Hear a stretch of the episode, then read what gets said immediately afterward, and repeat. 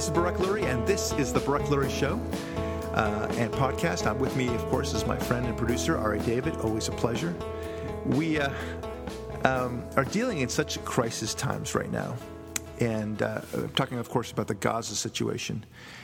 And in Gaza, the Israelis are moving in and hopefully will end their uh, tunnel destruction uh, soon enough, um, dealing with a lot of these bad guys. And I must say, Ari, I, I uh, through this experience, this war in Gaza, I am probably seeing more on Facebook and otherwise um, videos of the horrific nature of not only Hamas, but uh, the Arab extremists, generally speaking, the Islamists, if you will, than I, than I ever want to see in my life. My eyeballs have crossed a, uh, I've, I've, seen things that I just wish we could somehow erase. You need the eye bleach. I, I need eye bleach, yeah. But unfortunately, you need brain bleach because it's stored uh, in your memory banks, and it's just, you, you know, there was a movie a long time ago where they, they offered exactly that, where you could erase certain portions of your brain uh, for the unpleasant uh, unpleasantries of your past, and that would be nice. Um, but you just you can't do that. We're not there yet, and maybe I don't ever want to be there because you know life life is to be lived with your your bad times and your good times. But the point is that there's so much evil out there in the world of Hamas and otherwise. We we talk about the evil, and in fact, we even spoke a couple podcasts ago about the level of hate in the Arab world that we don't know what hate is. We we think we know what hate is. Hate is when somebody molests your child and you now know where he is and you're gonna you're gonna kill this mother effer right? That's hate for you and me. But it's not so in the arab world. Hate is a part of their lives. It's the air they breathe. It's the air they, it, they wouldn't know what to do without hate. Uh, in the same way that you and i might uh, i don't know seek a, a, a you know quest for good times, um, you know, whether that's you know, sexual pleasure or uh, by going, you know, skiing in Mammoth or whatever your recreation is, watching a lot of TV. Um, you know, for them, what motivates them is hate. And the crazy stuff that I see with beheadings and and burying people alive. This that's the thing I just can't I can't. Did you see that tape that's going around the ISIS murders that massacre? Yes. And and what's interesting about that is that's not like news footage. ISIS did that, filmed it themselves, and sent it to the world as a greeting card. Oh. You know, and yeah, yeah, I know, I know, hey, it's terrible. Look at look at all the great stuff we did.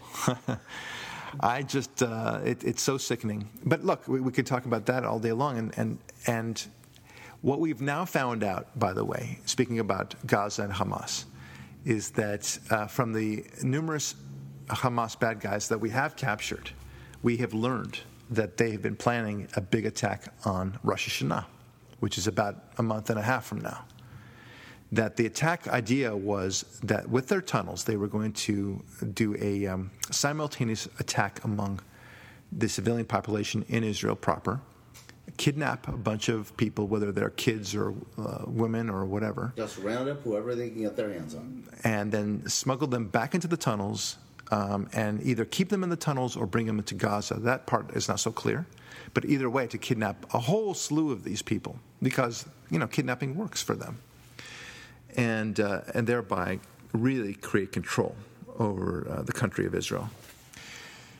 So you think about um, those three boys that were kidnapped. And I remember the, the days, uh, that day that we, it was said kind of in passing, three boys were kidnapped and it was not even a news item, uh, not, not a significant news item. It was, you know, Haaretz or other Israeli papers kind of picked it up and told the story.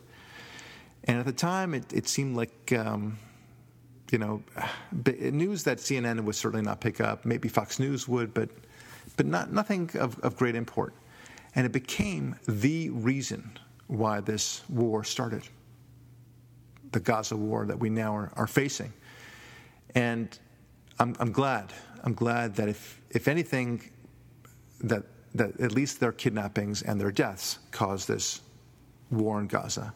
because these three boys, God bless them, uh, and for their memories and also for the sake of their um, bereaving families, that they know that uh, a great good resulted from this, which is to destroy all these tunnels and to avoid the horrific nature of what Gaza is doing now. And to prevent that nightmarish attack that could have happened. Exactly. Well, that's the main point. And um, can you imagine uh, the, the horrific extra killings that would have occurred? That these boys, in a sense, did not die in vain. Um, there is some consolation there. I'm not. Obviously, the parents would rather have their child, children alive at any cost, but um, there is some good that has come out of it, which is that Israel has responded in uh, abject um, anger and uh, reacted appropriately uh, and very decisively. That's what we need from Israel. Now, it, it, it kind of begs the question, right? Uh, you know, why is it that, in, in, in essence, I mean, we were talking about this before the podcast. You know, why is it that Israel has such a fantastic army, right? I mean, it's man for man, it's by far the best army in the world. It is super efficient, super effective, super strong, super creative. Best looking women. That's true. Ever. That's they constantly see these beautiful girls Yeah. on Facebook and Twitter going, "These are the women defending Israel." It is very attractive, I must say. But but, But putting- they're great soldiers. They're great soldiers too, very effective and very creative, and also highly moral.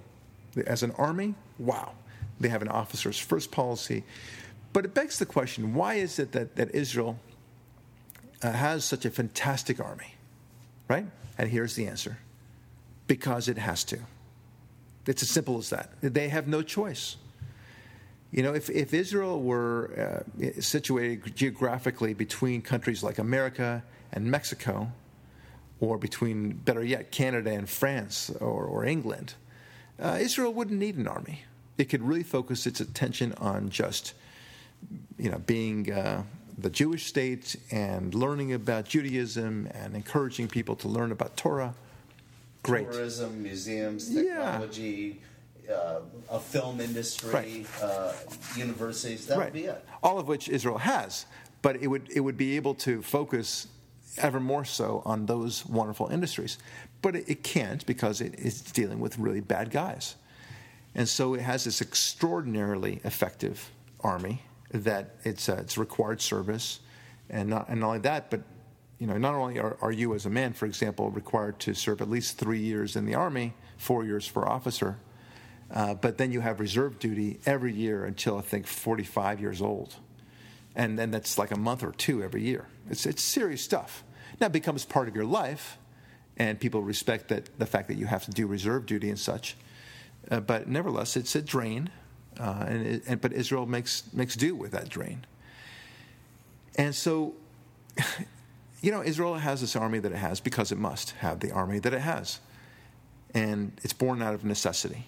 And you and I were talking offline about how, you know, why is it that, you know, you and I identify so strongly as conservatives, right? It's it's part of our identity at this point.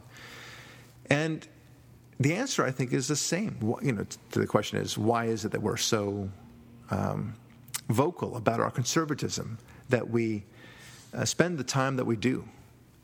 And the answer is really the same. The answer is because we have to, because the bad guys out there make us the conservatives that we have become. If The it, people on the left. the people on the left, yeah, and and and not all people on the left are bad, of course, but Oh, liberalism itself is very bad. There, there's there's just nothing that it offers that has ever been good, and and that I can say as a uh, blanket statement. I, I I agree that I cannot say blanketly in a blanket fashion that all liberals are bad people. Of course not. Can't say that, but I can say that every liberal policy is bad. There you go. Um, and and we're forced. And we talked before. I don't know how many, I mean, twenty podcasts ago, thirty podcasts ago, where we said that you know we have this conversation that we're constantly having, and and you can't see this on the radio, but imagine myself waving my hand at kind of a low to the ground. That's where we're having our conversations when we should be having conversations, and my hand is now high up eh, toward the ceiling of, of this office. And, and we're not having that.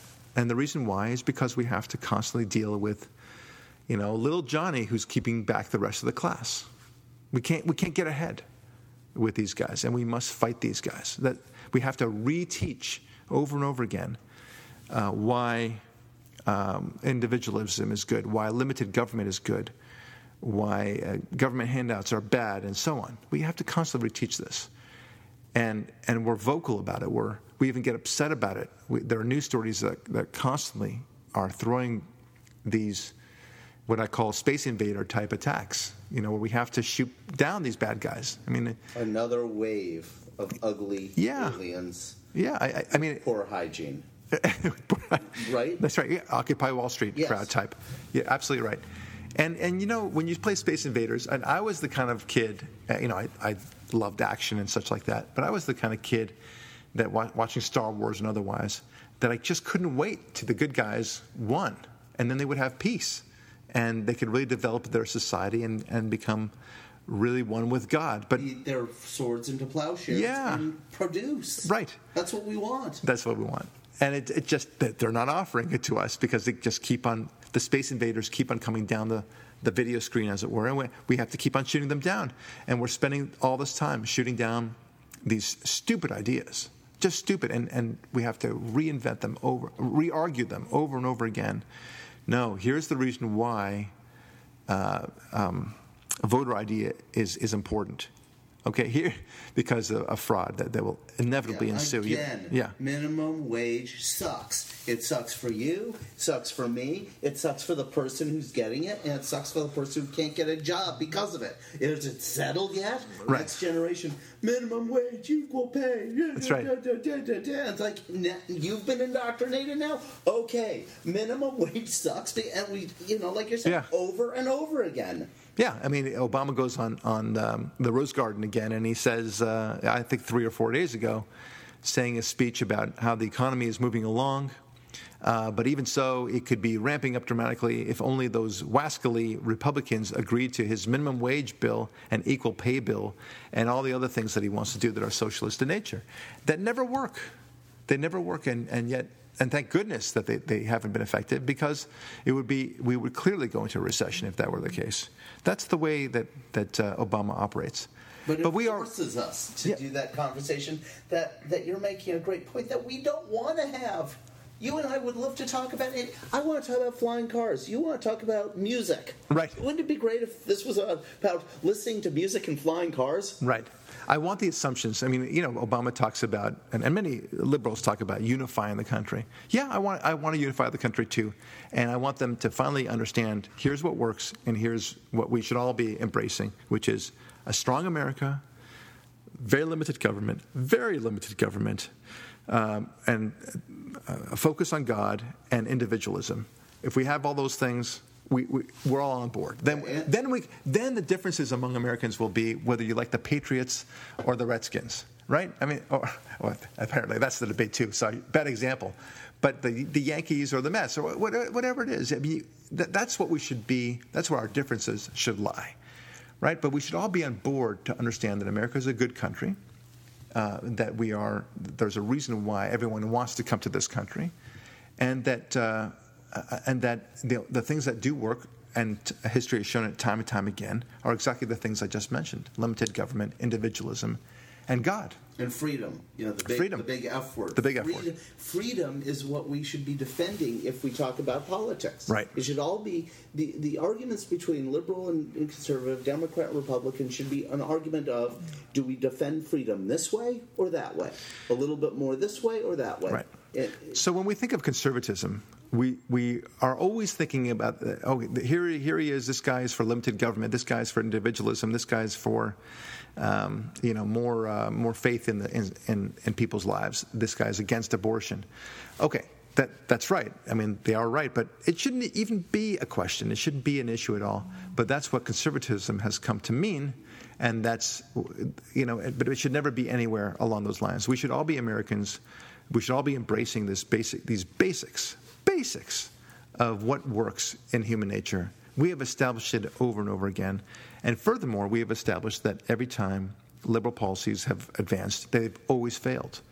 Always. And the only way Now I'm coming full circle, by the way, and you'll see why.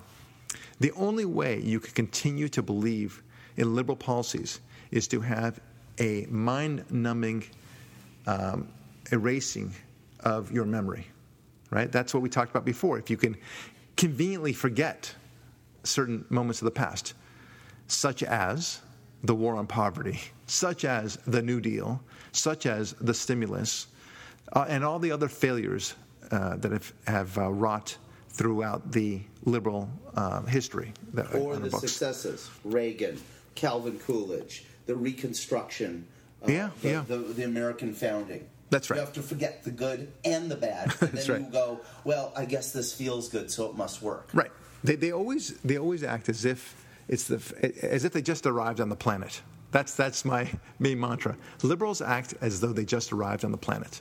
They they never ask themselves. I mean, really, they have never asked themselves, "Has this ever worked before?" Because, have we ever done this before? have we done this before? Oh, we have. And how did it turn out?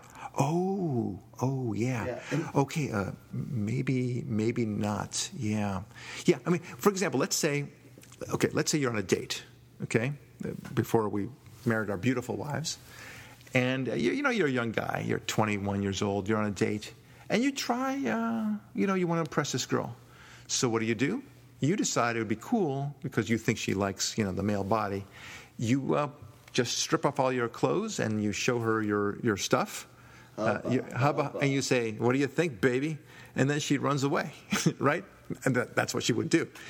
Um, and then, and then, you know, notwithstanding your very good looks, uh, Ari, and Was. very, you know, handsome physique. but, uh, but the point is, no matter how handsome your physique, um, she would still run away, right? And so you would learn, hmm, not a good thing to do. Yeah, the reaction should be she really wants it now. More of the same. Right. so you, the next date you go on, and it, you know, hopefully you have some memory. And you say, okay, well that didn't work, and and then you go to uh, to her and you and you know you keep your clothes on, and you say on the second date, well, I really like your breasts, and uh, I think you are really hot. the word breasts. Right, right. Well, no, let's say your breasts, and say, and I'd really like to bed you tonight. Okay, and then she runs away also. Okay, so you, why that didn't work? that didn't work.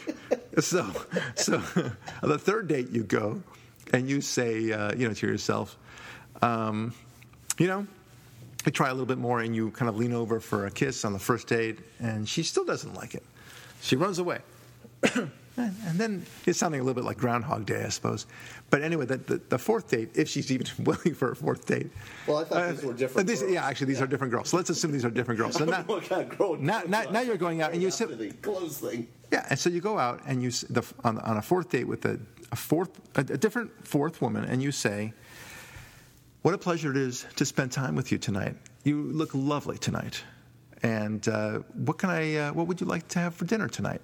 And and then you, after pleasantries of other sorts, you talk about music and life and love, and and you say, no, please tell me more about you, right?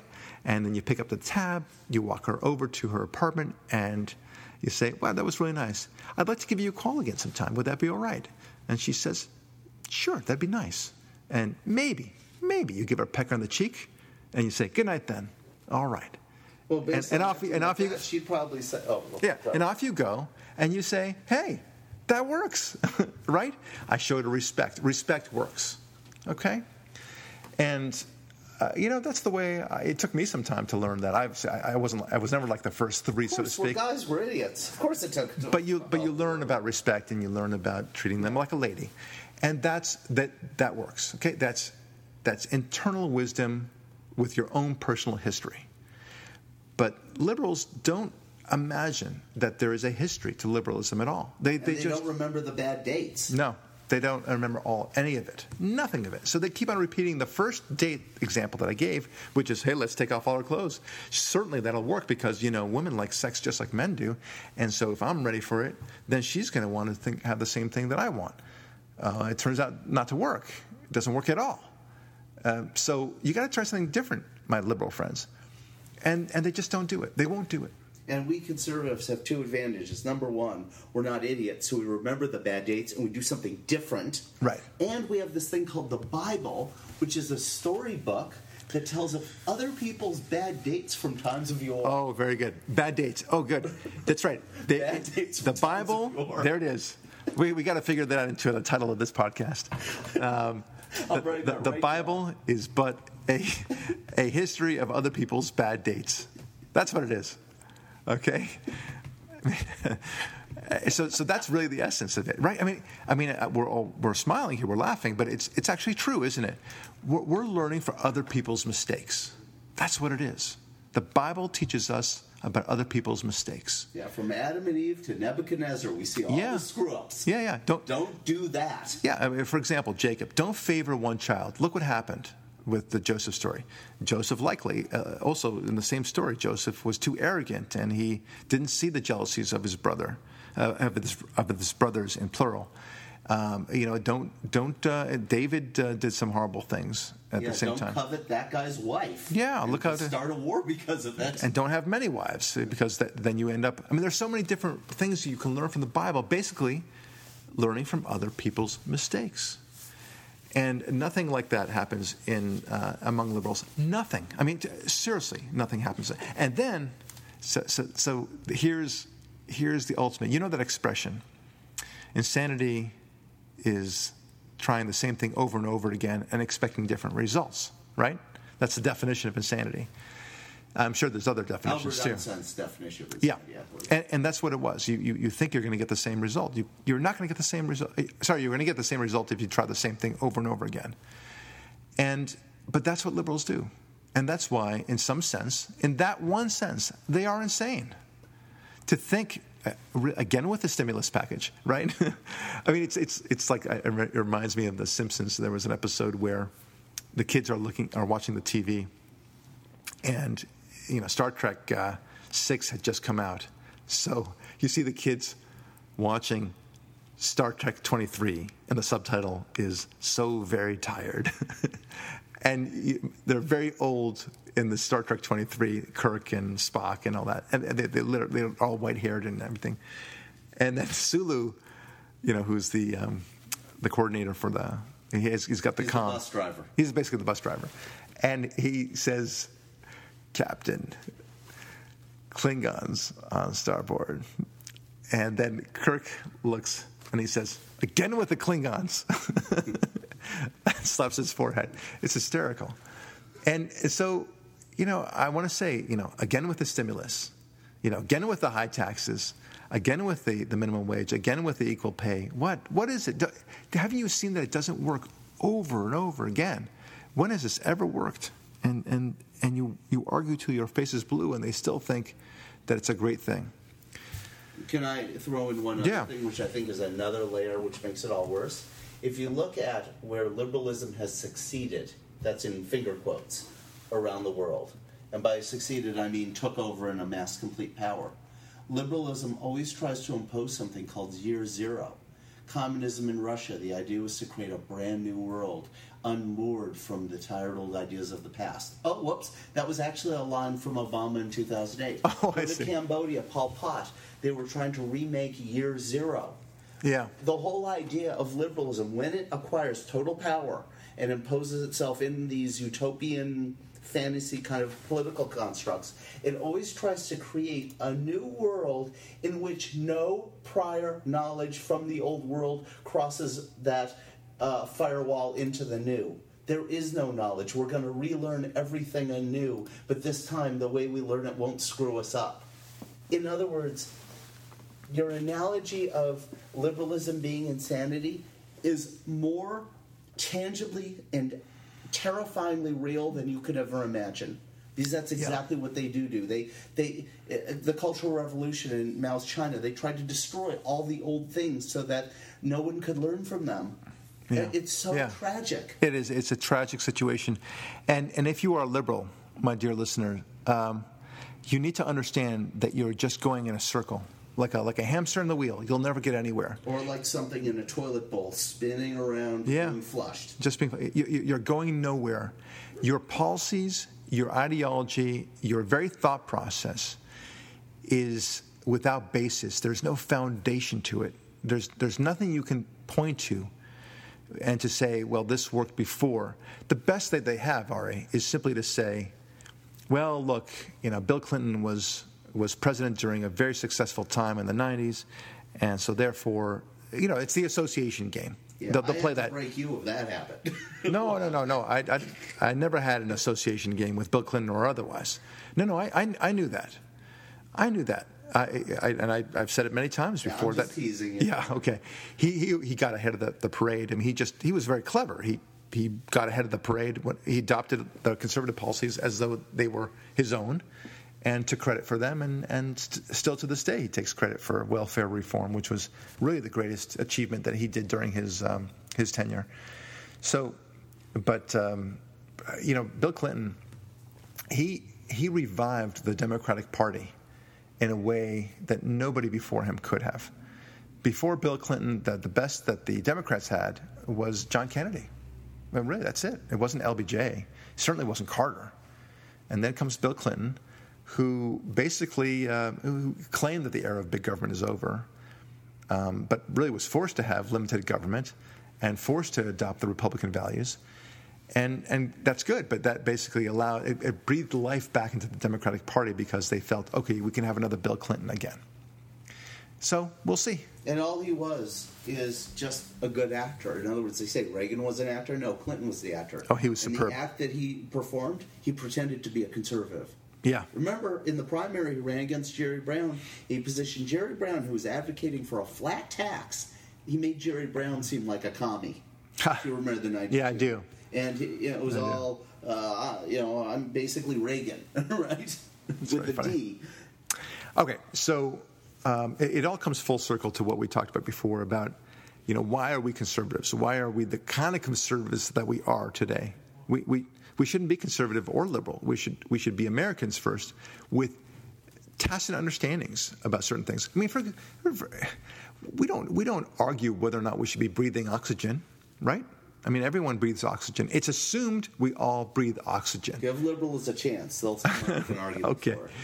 Um, it's, there are a lot of assumptions that we make. We assume that you want to have lunch and dinner. It's a, that's that's a fair assumption, right? You No one- assume you eat when you're hungry. You, ch- you sleep when you're tired. You assume We- you drink water yeah. when you're thirsty. we assume that we want to have a vacation from time to time. We assume that you want to educate your kids. We assume a lot of things, right? It, it, it, the, the conservative values. What I'm trying to say is that conservative values are should be are things that should be assumed. It should be so basic. Of course, limited government works better than than big government. Of course, this is so basic. Of course, uh, low, you know, low taxes are better than higher taxes. Of course, a simpler tax system is, is better. Of course, low regu- uh, fewer regulations is better for the economy. Of course, going to someone for decision making processes affecting your life, who you know and you deal with on a daily basis, will make a better decision more likely both for you and for everyone else rather than a faceless bureaucracy that doesn't care about you. Right. We conservatives are constantly slapping our, our foreheads and saying, "I could have had a V8." You know, it's it's that simple. It's that that that epiphany that we have uh, that we had a long time ago, and it should have been obvious, blatantly obvious. Uh, you know, as soon as America became such a powerful country so quickly. Uh, anyway, people people don't get this, and so how do how do they respond to it? They respond to it by saying that uh, we became successful on the backs of slavery and the backs of uh, sweatshops and the Industrial Revolution. The natives, don't forget right, the right, natives. Native Americans, and we, um, you know, it's it's all a it's a corrupt foundation, and and and we must undo everything as a result. This is the way they think. Never mind that. Take uh, even today's America of the past thirty years or so. It's still the growth rate is so phenomenal compared to anything in the past, uh, compared to any other uh, country in the world we, we look at ourselves and we say, you know, really these are the fights that we're fighting? Why? Why, why should we be fighting this? I remember once a long time ago, and, and we'll wrap it up as, as we talk about this one point, I think. We started off by saying we're conservatives because liberals make us conservatives. We shouldn't even have a distinction between liberals and conservatives. It should be, like I said before, whether you believe in, in, in breathing oxygen or you don't believe in, in breathing oxygen. It, it's, it's, it should be as absurd as that. But unfortunately, here we are. Here we are. I had a, a, a Jewish friend once who was very, um, I wouldn't say hostile to being Jewish. Um, he was a French Jew, and he said it to me in French. And in French, it sounds nicer, it sounds more, uh, more powerful. But effectively, what he said was, I am a Jew because others make me a Jew. In other words, he defined his Jewishness because other people had, had, had identified him, him as a Jew and they were anti Semitic. Therefore, it brought out his Jewishness. If, if only they tolerated him, he, wouldn't, he would just blend into society, is what he said. Now, I think, I think that was a stupid comment on his part. I think there's all sorts of reasons to, to embrace your Jewish identity uh, even in the most peaceful of one, and wonderful times and most understanding of times. Judaism is not like the army in Israel that we talked about, which has to exist only because enemies exist. But nevertheless, it was a, it was a point that he made that, that always resonated with me. But we are conservatives today because liberals make us that way. We wish we didn't have to have these conversations, but we do. And here we are here we are. My friends, always a pleasure talking to you. This is Barak Lurie. This has been the Barak Lurie Podcast. Thanks for listening. We'll talk to you next week.